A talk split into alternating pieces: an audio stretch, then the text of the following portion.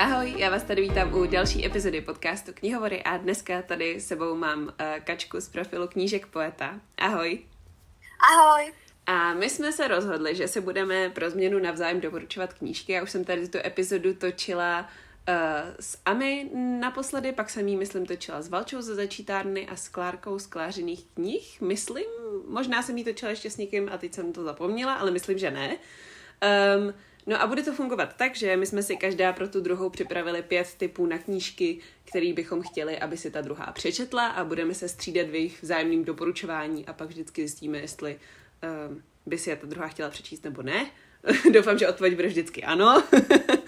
A no, můžeme asi rovnou začít. Těšíš se? Jo, jasně. Tak jo. Jsem trošku nervózní, ale to půjde. To půjde. Chceš začít? No, já tady mám 5 knížek a každá svým způsobem souvisí trošku se smrtí. Takže jako vždycky v trošku jiném tónu, ale je to víceméně takové pochmurné celé. Jsem tam veselé, ale spíš pochmurné. Takže pokud mám začít, chceš, abych ti doporučila knížku o smrti?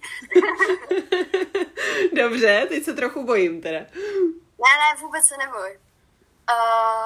Můj první tip je životopis Terryho Pratchetta, který jsem teďkom dočetla vlastně nedávno.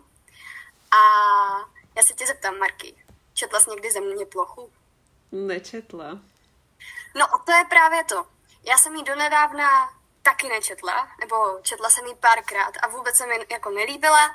Teď už si konečně hledám svoji vlastní cestičku skrz cestu smrtě, ale říkala jsem si, že vyzkouším životopis právě Terryho Pratchetta, který je svým způsobem vlastně legendární autor, a ten životopis je úplně boží.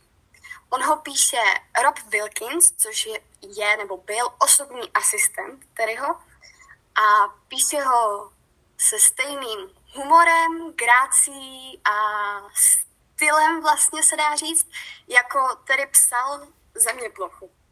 A je to vlastně takový jako klobouček, protože Terry Pratchett je zajímavý jako autor, ale on to měl jako v srdci. Je tam vidět ta cesta, jak se z neznámého člověka stane někdo tak legendární, co on všechno pro to musel udělat, jak déle, jak vlastně psal na tom svém počítači, jak to tam datloval, jak si počítal, kolik musí stránek napsat za den, aby to stihl, a přitom zpočátku měl i práci, takže jako klasickou novinářskou, on dělal novináře. Jde tam vidět celý ten jeho humor, který je v tom položený, a taky to, jak měl rád želvy a včely a tak. V tom životopisu je spousta poznámek pod čarou, a taky se to, ten podtitul té knížky se jmenuje Život v poznámkách pod čarou. A Terry Pratchett taky trpěl Alzheimerem, který vlastně ho nakonec pokořil, a jde tam vidět i to, jak ta nemoc nastoupila, jak on s ní bojoval, jak postupně ztrácel sám sebe v podstatě, a ty poslední knížky, které vlastně napsal, které jsou i hodnocené vlastně nejhůř, tak ten způsob, jakým to bylo napsané, tak bylo vlastně vítězství, že to dopsal. Ano, mě to zapůsobilo, ale jako nehorázným stylem, kdy byla scéna, kdy on popisoval, že byl na autogramiádách a on už ke konci nebyl vůbec schopný se podepisovat, ale protože měl tak moc rád ty svoje fanoušky a chtěl to dělat, ho to strašně bavilo a naplňovalo, tak on jezdil na ty autogramiády a prvnímu na tu titulní stránku mu dávali jako čtvereček, kam se má podepsat, protože to byl schopný vnímat, a když už nevnímal ani to, tak namáčel prst do inkoustu a dával tam ten svůj prst, aby prostě měli aspoň ten autogram. A byl schopný napsat přednášky, ale už nebyl schopný odvyprávět, a taky bojoval za legalizaci eutanázie a udělal spoustu, myslím, dva velké dokumentární filmy o tom a je tam popsané, jak ten štáb filmový s ním žil a celé to bylo takové, že tyjo, posledních 100 stran já jsem hřvala, takže takovým tím stylem, že ti úplně tečou ty slzy a vůbec nic nevidíš a ty stránky se ti splývají a slova ti splývají a všechno ti splývá, protože ty víš, že on umře a je to takové, že nechceš, ale zároveň to je jako nevyhnutelné, protože je to takováhle choroba. A jenom se snažíš si užít ty poslední chvíle s ním, které jako autor zažil. A má tam i nějaký moment, protože on byl nejprodávanějším autorem v 90. a pak ho sesadila Rowlingová z tohohle postu a má tam takový jako moment, kdy ho někdo zanutil podepisovat knížky a nad ním byla cedule Hej Harry Potter, kupte si Harryho Pottera a on tam odcházel z toho jakože to se mi nelíbilo. A takovýma humornýma vždycky vtípkama dokázal vystihnout situaci správně. Strašně se mi to líbilo a právě si myslím, že i člověk, který vůbec nezná zeměplochu nebo ji nemá rád, tak že tady tohle by ho mohlo bavit. 100%. Skončila jsem to proslov. Ještě něco mě možná napadne, ale to nejhlavnější jsem řekla. Hlavně já jsem teď pořád plná dojmů, protože jsem to dočetla nedávno. Tak je to takové, že už tak natahuju zase, že bych to prečetla. No, mě už se docela chtělo brečet, jenom z toho, jak o tom mluvíš, tak nevím, jestli tohle zvládnu přečíst. Ale mluvíš o tom hrozně hezky. A já jsem i koukala, co si dávala na Instagram. A právě jsem nad tím docela přemýšlela, že bych si to přečetla, protože já mám jako životopisy strašně ráda, ale strašně často se se mnou jako nepotkají, že buď je to člověk, o kterém toho vím hodně a tím pádem mi ten životopis vlastně tolik nedá, anebo mě to vlastně tolik nechytne a pak je tam na mě moc detailů, který mě zas tolik nezajímají, ale tady z toho mám pocit, že je to právě spíš příběh, než nějaký vnucování informací čtenáři, což prostě mi přijde, že někdy životopisy trošku jsou. A no, zní to fakt hezky. No, rozhodně. A tam ještě ten jeho osobní asistent, on ani nezastírá takovou tu stinnou stránku povahy toho Terryho, kdy on byl místy fakt protivný skřet, když se to tak jako řekne. A uvědomoval si, že má moc i peníze a tak. Ale zároveň byl srdcař do těch knížek. Fakt jo. No, dobře, no. Tak to jsi mě docela přesvědčila, ačkoliv jsem teda od něj nic nečetla, což je můj velký rest, ale zatím jsem se k tomu neodhodlala. To je totiž taky proto, že já jsem... Promiň. Výborná je taky audiokniha, tu načítá Jan Vondráček, který normálně čte Linku smrtě právě a je taky dobrá. Fakt. A já jsem tě přerušila, tak když tak mluv. Jo, v pohodě. Já jsem jenom chtěla říct, že právě já jsem z nějakého důvodu měla Pratchetta strašně dlouho zařazenýho do kategorie Gaiman a mě Gaiman hrozně nesedí, takže jako by mi se strašně líbí jeho jako nápady, ale to provedení mě prostě osobně strašně nesedí, takže jsem byla hrozně jako, no nechtěla se mi do toho, ale myslím si, že je na čase tomu dát šanci a nekategorizovat knížky. Dobrá práce, Marky. No, takže tak. Takže jo, beru. Přečtu si. Jsem brzo. No, můj první tip pro tebe je knížka, kterou jsem úplně prostě, když jsme se domluvili, že ten podcast budeme točit, tak jsem si říkala, musím ti doporučit tuhle knížku. A já vždycky, když o ní mluvím, tak mám pocit, že o ní vždycky neřeknu dost, nebo že jako nevychválím dost na to, jak si myslím, že je strašně dobrá. ale zkusím to, ale mě to neslibuju. Je to knížka, nebo respektive série Spící obři, ta série se jmenuje Akta Themis. A je to od Sylvaina Neuvela, což je kanadský autor. A je to vlastně, já vždycky říkám, když to chci někde popsat, že to je jako Illuminé, ale pro dospělí.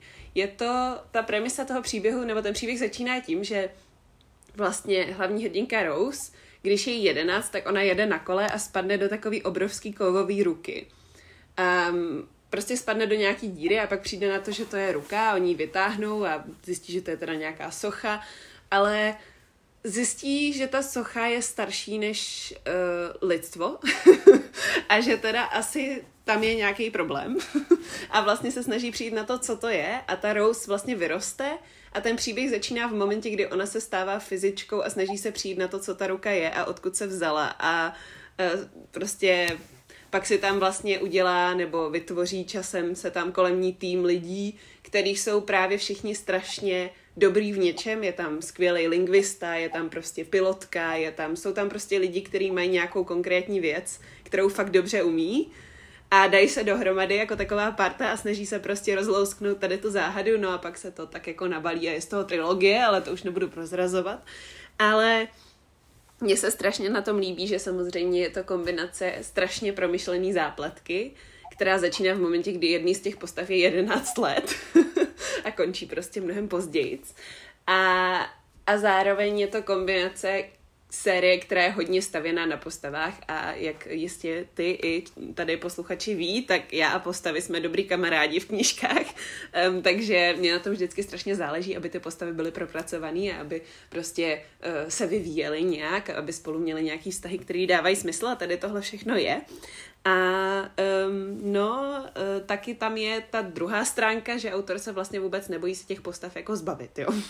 Což vždycky říkám dopředu u téhle série, protože já jsem to upřímně sama nečekala a pak jsem byla hodně překvapená a měla jsem chuť s tou knížkou třeba jí vyhodit z okna nebo tak, ale je to fair, je to prostě knížka, která fakt, nebo série, která fakt podle mě si na nic nehraje a je strašně jako podle mě nedoceňovaná, protože já ji upřímně moc nevídám a ačkoliv vyšla už vlastně celá u nás, tak jsem zase na ní neviděla nějaký velký množství recenzí, ale měla bych vidět, protože je fakt dobrá.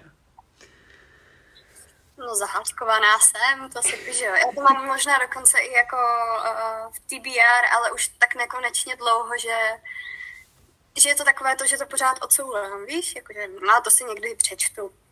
A zatím ještě nebyla ta správná chvíle, ale teď to posunu zase o kousek výš. Tady napsáno. No ona, já mám pocit, že vyšla ta první knížka někdy 2016, takže pár let už to bude. Ale no, aspoň už jsou venku všechny 3 díly česky, tak už to můžeš číst kompletní. Jo. Tak, teď můj druhý tip. Můj druhý tip je takový, o kterém vím, že ho máš doma a že jsem ti ho doporučovala hned po dočtení, jako mém dočtení. A je to Krámek s fantazií. Je to knížka, která na první pohled působí jako totální feel-good ňamina, protože na obálce je taková roztomilá oranžová kočka se zelenýma očima. Mimochodem se jmenuje Nakládaná cibulka. A ta kočka má samozřejmě své opodstatnění v celém tom příběhu, je jim takovým průvodcem, řekněme. Ale co jsem k tomu chtěla říct, to je další knížka, která postupně vezme dech i slova, i srdce, i všechno tady tohle. Protože představ si to, uprostřed temné noci jde chlapík s kufříkem a vypadá trochu podivně, hodně barevně. A on otevře ten kufřík a z něho vyroste dům. Krámek. Je to fantastický dům uprostřed malého městečka.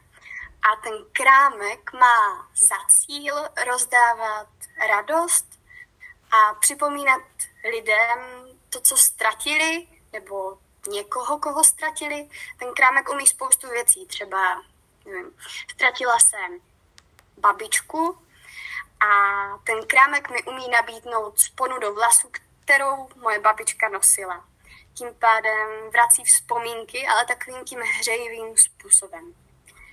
To je princip krámku. On je zatím zavřený, protože hledá svého prodavače a hledá ho v tom městě, kde vlastně každý něco ztratil. Může to být malá věc, ale může to být i velká věc, nebo ty díry v tom srdci jsou různé. A v tom příběhu poznáváš postavy a jejich vlastně linky toho, koho ztratili, to, jak jim krámek může pomoct. Ještě se tam posílá taková knížka, říká se tomu Vlastníkův průvodce truchlením, kde ti lidi, když ji najdou, tak můžou zapsat vlastně své aktuální truchlící dojmy a vzájemně to tam tak jako sdílí. Řeší se tam ztráta rodiče třeba, ztráta syna naopak, ale i právě, jak jsem říkala, jako menších věcí. A zároveň je to takové celé magické, protože ten krámek umí dělat i hovory prostřednictvím takových kouzelných telefonů, kde ty si můžeš promluvit s člověkem, který už je prostě pryč. Ale to čím jako je to speciální úplně naprosto, je, že ty když začneš číst, tak tam máš napsané, že zbývá 21 dní. A vypráví to strážce toho krámku, který se postupně začíná ztrácet a hledá svého následovníka, prostě někoho, kdo by ten krámek vedl dál. A tak se to tam proplétá, on se postupně ztrácí a je to takové, že když si říkáš, hej, bude to feel good, a nakonec vlastně ne, ale zároveň končíš tu knížku a úplně tě hřeje u srdce. A to je moje doporučení. Já nevím, jestli účel tohohle podcastu je, že mám u každého tvýho doporučení brečet, ale zatím to docela funguje.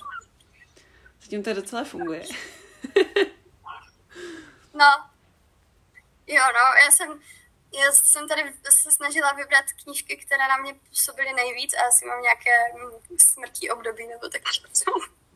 Ještě, co jsem chtěla říct, ono na podobné vlně se říká, že se nese, nebo trošku mi to s tou tematikou té smrti a toho, co je možná po, nebo před, nebo tak knížka od TJ Kluneho Pod šeptajícími dveřmi. Jenže mně se ta knížka úplně nelíbila, přijde mi, že tam je spoustu myšlenek už našroubovaných na sílu, že to úplně neplyne. Ale tahle, tak ta právě plyne podle mě moc hezky. A to, co ti chce říct, tak to podle mě říká skvěle. No vidíš, já jsem Pod šeptajícími dveřmi vlastně rozečetla... Je to tam slyšet? Asi jo, co? Ne.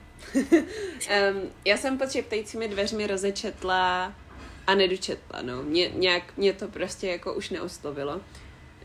I když Dům v blanketním modrém moři se mi líbil moc, tak nějak prostě už mi to taky přišlo takový hodně na sílu. Tak jsem vlastně ráda, že jsi to tady zmínila, že tahle knížka, nebo krámek, že je jiná kategorie možná, nebo jiný styl. A jsem na to zvědavá, no, mám ho doma a určitě ho číst budu, takže to se nemusíš bát. A těším se, no. Já vím, že jsme si o něm psali právě, když se ho dočetla, a to já vždycky hrozně ráda dělám, když někdo dočte knížku, na kterou já se chystám, tak si s ním o ní psát, protože ty dojmy jsou takový čerství a prostě je to hrozně hezký a jsem ráda, že jsi ji tady na ten seznam zařadila i takhle jako zpětně, no. To asi o něčem vypovídá. Jo. Jakože až budu sestavovat nejlepší knihy za tento rok, tak tahle tam bude. 100%. I ten životopis. Dobře, no.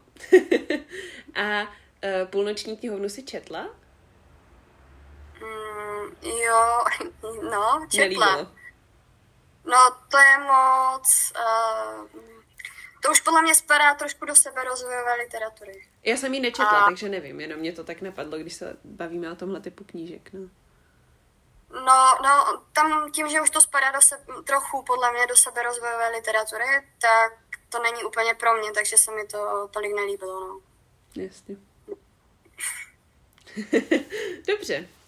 No, já mám teda teďka aspoň trochu související Taky smrt tematizující tip pro tebe. A to je knížka, kterou já vlastně, mě vždycky fascinuje, jak málo si z ní vlastně pamatuju obsahově, nebo prostě cokoliv konkrétního, ale mám z ní i po těch letech, co jsem jí četla, strašně silný pořád pocit v sobě, nebo dojem, co si tak jako nesu a co mě hrozně překvapuje vždycky, protože upřímně četla jsem spoustu knížek, který po dočtení ve mně rezonovaly víc než tahle, ale tahle se mi prostě dlouhodobě nějak vrací. A koukala jsem se právě na Goodreads, že ji máš i na seznamu k přečtení, tak to velmi podporuju. A jsou to Noci běsů od Katky Šardické. A je to knížka, která za mě má právě největší sílu v té atmosféře a v tom, jaký na sebe člověk může nechat působit, bych asi řekla. Protože ten příběh samotný je vlastně, se odehrává v nějaké jako neúplně konkrétní vesničce někde v pohraničí, je tam taková ta staroslovanská mytologie, je tam hodně toho tajemna, je tam vlastně příběh o zmizení několika dětí a z nich jedno se vlastně vrátí a ostatní ne. A vlastně je to příběh toho, kdo se vrátil, respektive té holky teda, která se vrátila a toho, jak ona žije a jak se k ní staví ty ostatní v té vesnici a jak ona se snaží přijít na to, co se vlastně stalo a jak ona může odčinit, protože ona má prostě pocit, že to musí odčinit to, co se stalo, ačkoliv to vlastně vůbec není její vina. A mně se na Nocích běsů hrozně líbí, kromě té mytologie a té atmosféry, které samozřejmě prostě to je něco, co na tebe nějak působí a jak moc je asi nějaký subjektivní dojem, ale mně se strašně líbí něco, co v knížkách a zejména teda v Young Adult, což tady už je to možná trošku na pomezí, knížkách vnímám, že hodně chybí a to je tady prostě generační rozdíl mezi těma generacemi. Tady se hodně řeší rodičovství, prarodičovství, ty vztahy mezi těma generacemi, to, co ty jednotlivé generace prožily a jak je to ovlivnilo a jak vlastně potom fungujou vůči ostatním. A tím, že je to vlastně knížka, která se odehrává v poměrně malým kolektivu lidí, tak je to tam hrozně hezky vidět. A upřímně na těch málo stránkách, který ta knížka má, já nevím, jestli má něco jako 300 stránek, teď se rychle podívám, 312, no, tak se vlastně Katce povedlo podle mě strašně dobře popsat tady tu dynamiku a tady ty rozdíly a ačkoliv je to vlastně fantazie, je to prostě něco abstraktního, není to úplně z reálného světa, tak to působí reálně, protože právě tady ty vztahy mi dost reálný přišly, i když občas se tam objeví nějaká věc, která by se v realitě asi úplně nestala, ale člověk si ji asi umí vztáhnout na nějakou skutečnost. No. Takže to jsem ti chtěla doporučit. Nevím, jestli to není trošku mimo tvůj standardní záběr, ale myslím si, že by se ti mohly líbit Noci běsů. No, já taky registruju už docela dlouho, ale zatím mě ještě nikdo jako nepřesvědčil, ať to fakt jdu číst. A já vlastně doteďka pořádně jsem nevěděla, o čem to je. A až teďkom si mě přesvědčila, že hej, tak jo, jdu do toho. No tak jo. No tak jo. Možná potkám spíš někde na podzim, na nějaké pošmournou venku. Já jsem ji zbaběle četla v létě, ale já se všeho bojím, takže... Každopádně tohle mi teď úplně skvěle nahrává na můj další tip pro tebe, který si myslím, že si už zaregistrovala. A jmenuje se to House of Hollow. V češtině to vyšlo, ale já si teď nejsem jistá pod jakým názvem, jestli to jsou Temné sestry, myslím. Nějaké sestry, vyšlo to u Joly. A to je, kdyby Erben psal Young Adult, tak toto. Podle mě to má jednoznačně prvky balady. Je to sem tam trošičku lirické, takové, že z toho jde cítit hníloba a močály a temné zákoutí světa. Každopádně tím, že to je young adult, tak to je pořád velice přístupné. A i když je to jednoznačně divno kniha, ze škály, já jsem divno kniha a buď se ti líbím, nebo se ti nelíbím, protože ti to buď sedne, nebo nesedne, tak tohle si myslím, že bych ráda, nebo já bych to ráda viděla víc u nás, než to vídám, a myslím si, že spousta lidí tu knížku jako podceňuje. Má to samozřejmě příběh. Příběh je o sestrách. Jsou to 3 sestry, které se ztratí. Měsíc jsou prostě pryč a po měsíci se na tom stejném místě vrátí, ale trošičku pozměněné. A to tím způsobem, že mají najednou úplně bílé vlasy, úplně černé oči, jakože myslím ani bělmo nemají.